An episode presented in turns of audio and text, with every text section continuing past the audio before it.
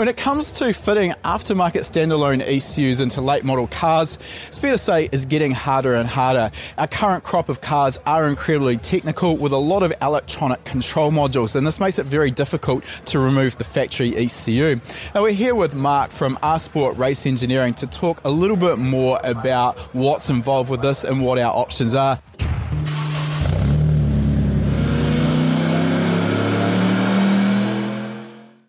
Welcome to High Performance Academy's Tuned In Field Report podcast series.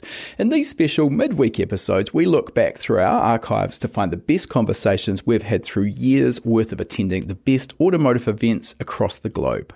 We've pulled the audio from these tech filled interviews with some of the industry's most well known figures for you to enjoy as a quick hit of insider knowledge. Now, Mark, before we get into the technology involved with these late model cars, I actually want to rewind a little bit because I want to find out how you got involved in tuning. It's uh, one of those industries that's a little bit hard to break into, not a lot of knowledge around, particularly a few years ago. So, how did you get started? Basically, we started doing a lot of um, circuit racing. We did um, what's now Super 2 series. So there was lots of data back then in those cars. Um, it's obviously got to be more and more as the years have gone on. So you just kind of evolved. You wanted to keep pace, you wanted to keep looking, you wanted to keep, try to keep improving those cars. So you just got more and more involved in it. You also had to maintain the engine throughout a race weekend as well. So you were always trying to optimise performance of that motor, and it just developed from there. So for those viewers who aren't familiar, Super 2, that's the feeder series basically for the Australian Supercars series, which is the top echelon of sort of tin top racing here in Australia. It's pretty much it, yeah. So it's a one generation old car normally, yeah. All right, so what was your involvement there? Are you sort of data engineer or are you actually engine tuning? Uh, basically, data engineer and engineering the suspension and everything else as well.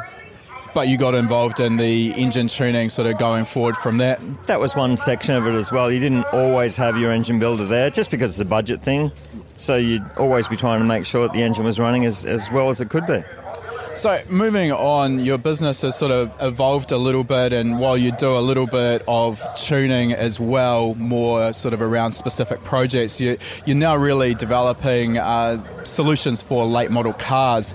And can you start by talking us through where are the challenges when it comes to uh, developing an aftermarket ECU solution for a, a current generation car? The biggest problem is everything's CAN based. If the car doesn't receive the correct CAN signal at the right moment, the numbers change in the right sequence, that component will either not work or it'll throw a fault code or it'll go limp home mode. It's one of those kind of scenarios with the car. With a late model car, the ABS might not turn on, air conditioning might not work. Um, there's all kind of requests and replies that have to be within that CAN bus structure or the car just won't function correctly. I think it's a little bit more complex, even. I mean, we can obviously drive a car with no ABS or with no air conditioning, maybe no gauge cluster, but uh, it gets a little more complicated when we're talking about dual clutch transmissions or modern uh, automatic transmissions where the interaction between the transmission control module and the engine control module is essential. So, uh, can you talk us through the, the, the process, if you like, of how you actually get started developing a solution for these cars? Well, you really need to first off get a, a, really good kind of a CAN bus scanner so you can actually you know have a look at the CAN bus. Then you've got to try and work out what channels are what, when they change, how they change, the pattern that they change in, and then you've got to try and also relate whether the original program has done it on a full byte or a half byte kind of a structure for that particular channel, or whether it's over two bytes. So you've got to be constantly trying to work out what they're doing.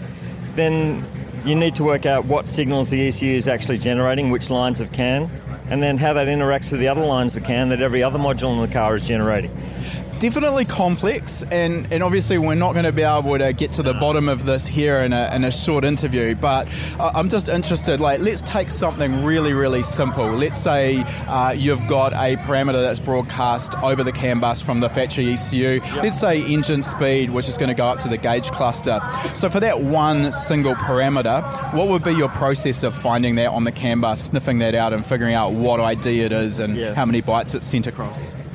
RPM's usually relatively easy. It's generally always over two bytes. Um, there's an orientation, basically whether it reads left to right or right to left. Um, you can generally kind of work that out.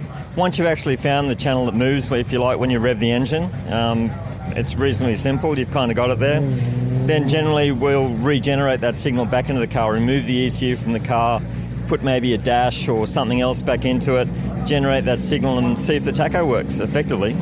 Uh, it's basically how it goes. The only other thing you have in that is a scaling number.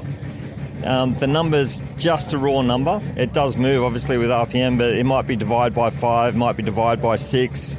Uh, temperature, for instance, it's usually a divide by number, and then it's got an adder as well to get it back to the value you want. That's probably the slightly tricky bit is finding the exact adder and multiplier to get to where you want to be. So, can you use the likes of a factory scan tool to see, for example, let's say you're talking about a temperature, maybe engine coolant temperature? Can you look at the scan tool, see what the actual engine coolant temperature yeah. is in a digital number, and use that to help with your scaling? That's basically, you normally have a scan tool in there so you can see what it is but then you really need an aftermarket can capture tool or a scan tool to actually find the raw data coming back out. All right, so getting the data is, is one thing, but of course you actually have to make use of it and uh, then be able to regenerate it. And definitely not every ECU, in fact, very few aftermarket standalone ECUs can do this.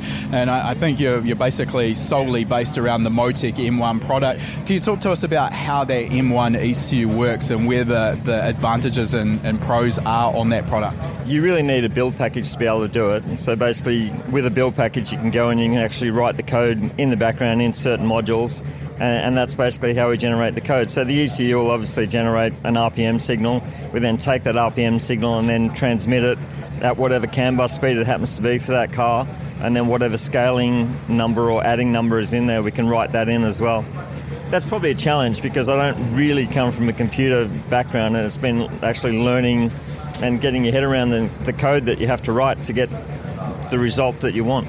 And I think, again, for those who maybe aren't familiar with the Motec M1 package, that build that you're talking about, uh, this essentially allows you to write your own firmware to do whatever you want with that ECU. Basically, uh, whatever you can imagine, as long as you can write the code, you can do it.